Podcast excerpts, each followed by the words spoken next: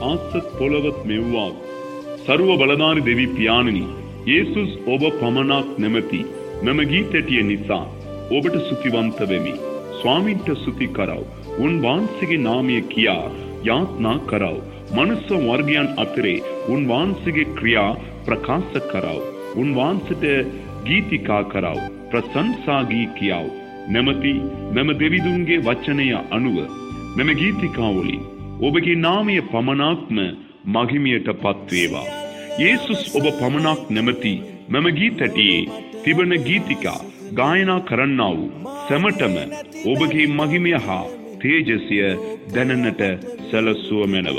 එලෙසින්ම මෙම ගීතිකා අසන්නා වූ සැමට නව බලාපොරොත්තු හා ආශීර්වාද දුනු මැනව.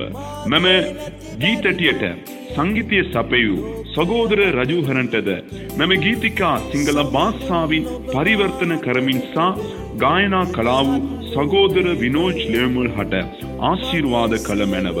මෙම ගීතිකා අස්සන සියලු දෙනාටම දෙව ආශීර්වාද ලැබේවා.